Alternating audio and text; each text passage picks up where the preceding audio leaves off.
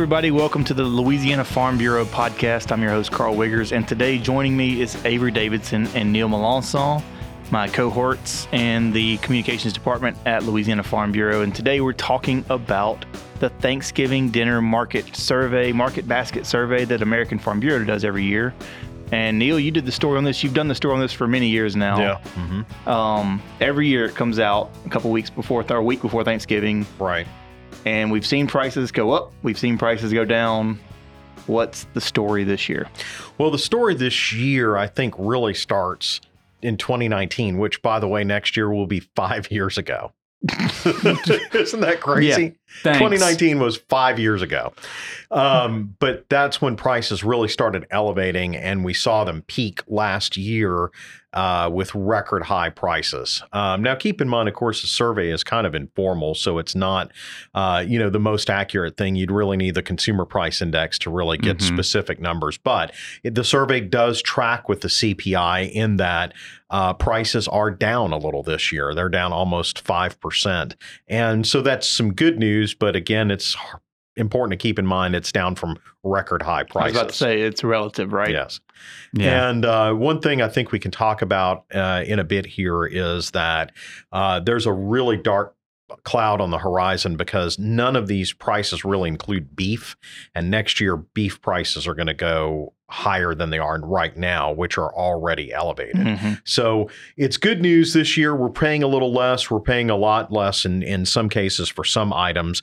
Um, but uh, overall, the the survey found that the um, uh, the overall meal was sixty one dollars, around little there, uh, around there, and this last year it was sixty four dollars. So um, it's sixty one seventeen, uh, which is six dollars and twenty cents per person, and then the record high average last year was sixty four oh five. So we did see a, a big decrease there. Before we get too much into conversation, let's lay out what this meal is. It's kind of the stereotypical Thanksgiving dinner. It's Right. a 16 pound turkey, stuffing, pie crusts, whipping cream, frozen peas, dinner rolls, all those types of things. A gallon of milk, sweet potatoes, Cranberries. cranberries. So Yep. kind of the st- the typical things you would see if you like Yep. Googled a picture of And- Thanksgiving. And this is what they survey year in, year out. And that's what they call the standard meal. Now, they've also added an extended meal, which includes uh, three or four other items, which is like uh, uh, it's boneless ham, russet potatoes, and green beans.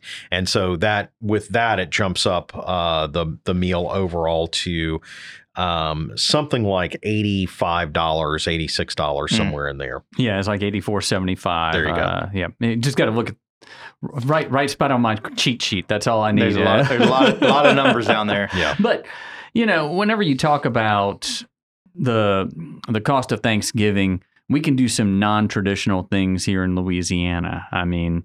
For one, sweet potatoes are pretty abundant. In fact, uh, Wendell Miley in our safety department was bringing by sweet potatoes from Larry Fontenot's farm there at Evangeline Parish, and you Abundant-ish. Drought, Yeah, yeah, drought drought. definitely affected them this year. But you can get lower prices on sweet potatoes in Louisiana than you can, say, Washington State. Right. And so And- when you're working out that national average, I mean, e- what I, what they found was in the South, it's actually a little, little bit cheaper. It's fifty nine ten Right. for uh, Uh, 5810, I think.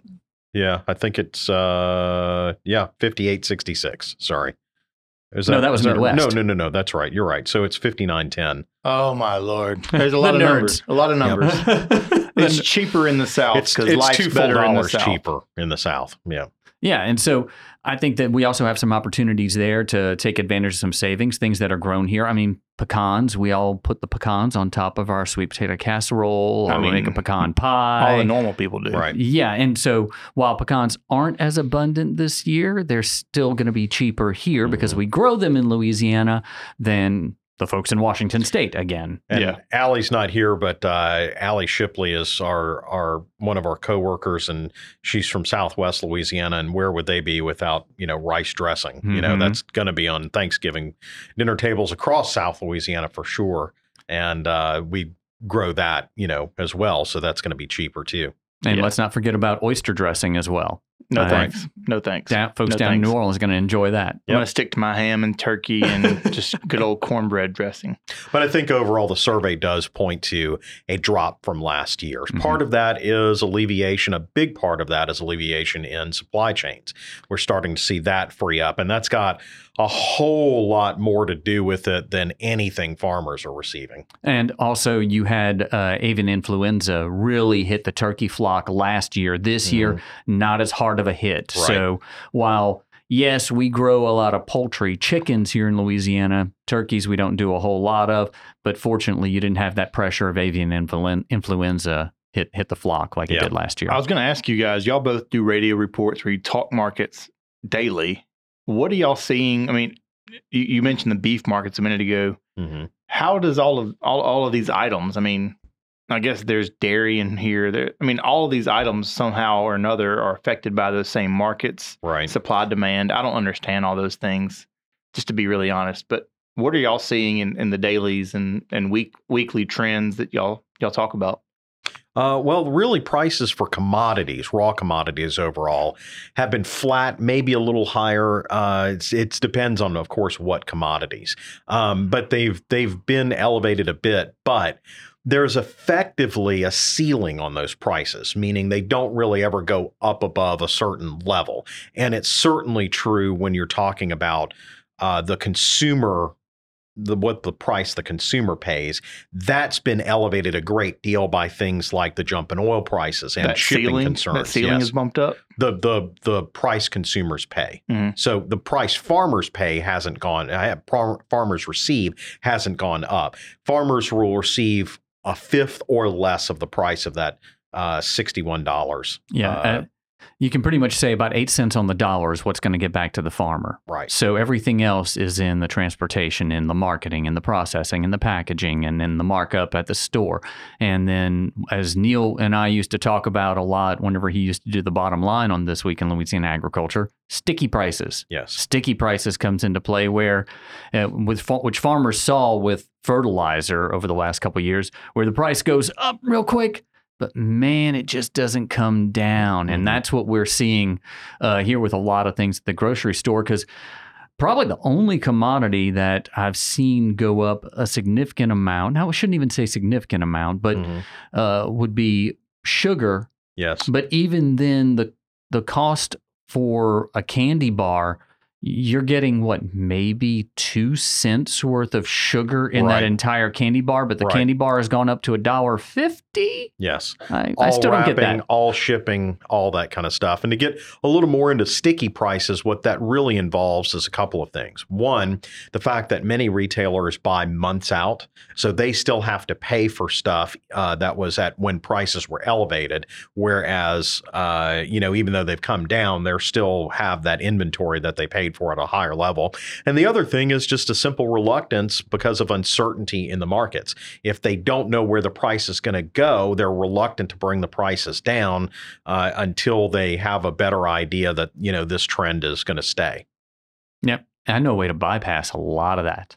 A lot of that. Buy direct from farmers. Amazing, amazing how that That's works. a weird concept. So how do we get around the the Snickers bar? Just go to straight to the sugarcane field. Well, hey, I, I, that's better than candy, in my humble opinion. Go mm-hmm. out now. You might have to dodge a few shotgun blasts if you hadn't talked to the farmer beforehand, but you know, cut a stalk of cane, cut it back a little bit, chew that. That's better than candy, in my opinion. But seriously, you know, go to your local farmers market, make make friends with a farmer. I guarantee you, Larry Fontenot will sell you sweet potatoes out of his barn right and you there. will get a great price on them for sure. yeah, or And you'll have a relationship. That's the Yeah. part. I mean, money aside, like ha- like being able to know. I remember Megan Gravois mentioned something. Uh, I mean, doing a something else for unrelated from this podcast, but she said, "What's great about this job is you get to meet farmers and the people that grow almost anything that ever ends up on our table, Mhm. be it here in Louisiana or beyond."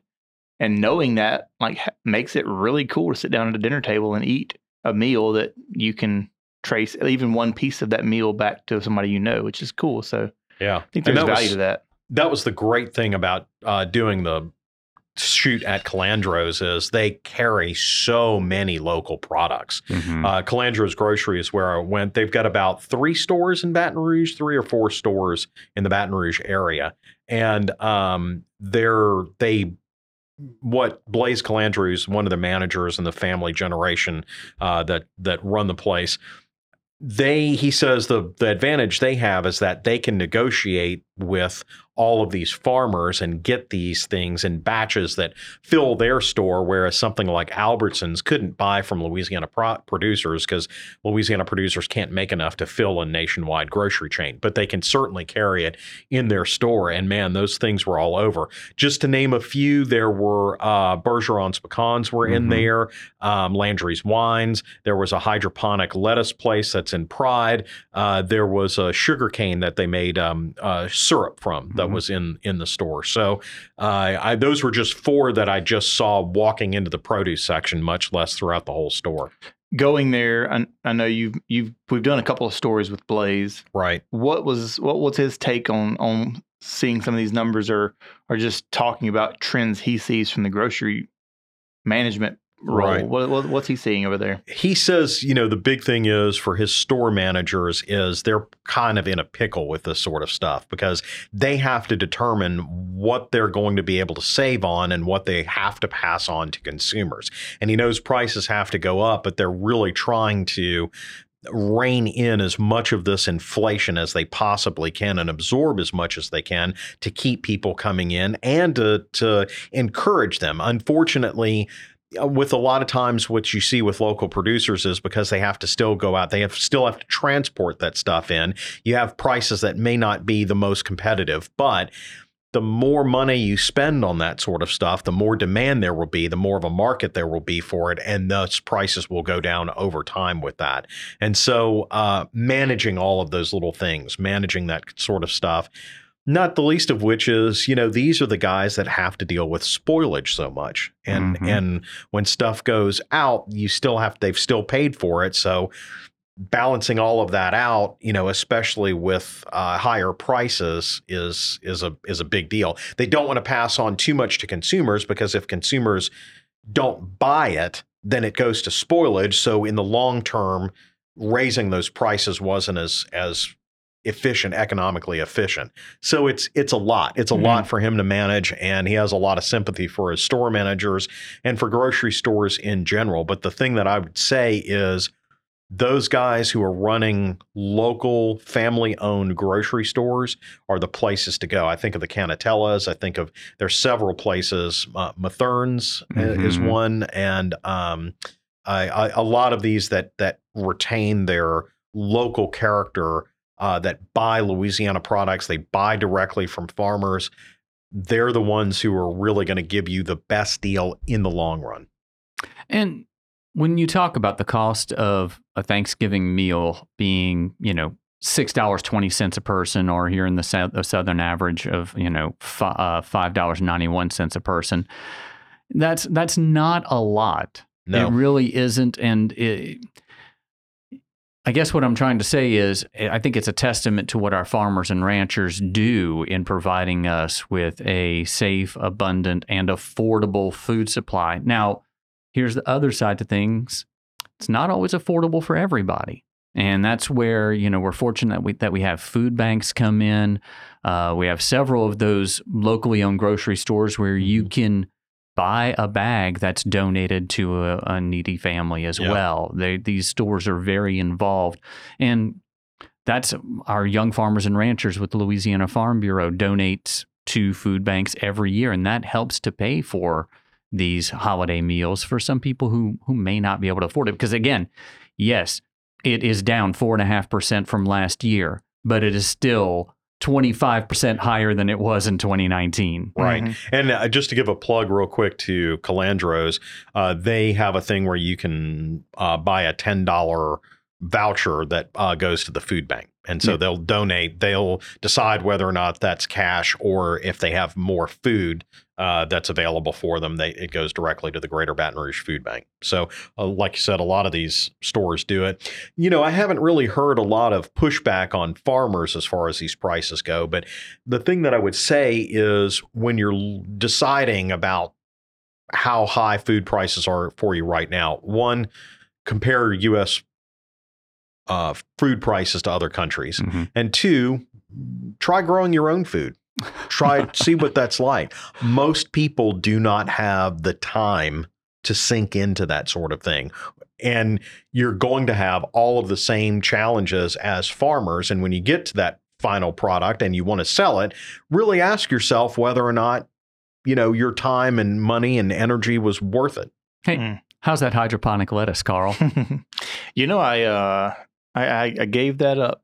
You gave it up, huh? I gave it up. Actually, I- my buddy of mine was making a greenhouse, and right about the time I was moving houses, before the house I'm in now, I donated it to his greenhouse operation. So we'll see. I have to check in with him on that. But um, It's No, hard, isn't it it? is. It's not easy growing your own food. I, I joked with somebody the other day about how much I when I went and did a story out at uh, Warren Halls. hmm I was like, man, I wanted I want to grow my own.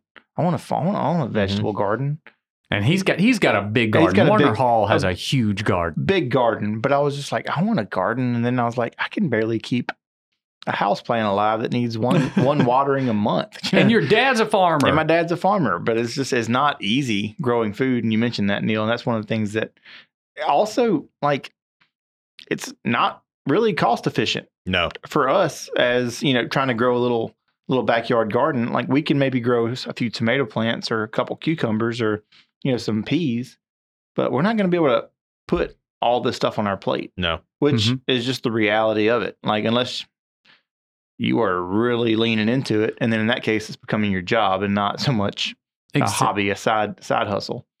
So, anyways, let's talk about some of these these items on here. So we Sure. got the turkey, we got the cube. What stood out to you, Neil? You, Neil, you did the story this week on the show, this week in Louisiana agriculture, which we will link in the description. But Right. what stood out to you whenever you were doing this? Um, I looking at this, the the big thing that I looked at was the half pint of whipping cream coming down on more on more than twenty two percent. Um, that speaks to what's going on in the dairy industry right now. And you know, whole milk, a gallon of whole milk was down about two and a half percent. So. Uh, there was a lot of these big price movers, and and that's the thing that stands out is you'll see these little items that move down and and whatnot. We're gonna see it uh, next year, especially. Like I talked about, beef prices are going up because the national livestock herd is not growing. And as this wave of beef that's moving through the stockyards and the processors gets through, the sh- supply is going to be short next year, which is going to drive it. So, uh, will we have, if hopefully avian influenza goes away, uh, we'll have more turkey, more chicken, more pork, and people will go to those markets. So hopefully those meats will be available as alternatives to people so that uh, the supply of beef can be rebuilt uh, and throughout the, the country. And so items like that throughout the grocery store, throughout these these the survey, as those prices move down, they'll provide economically attractive alternatives to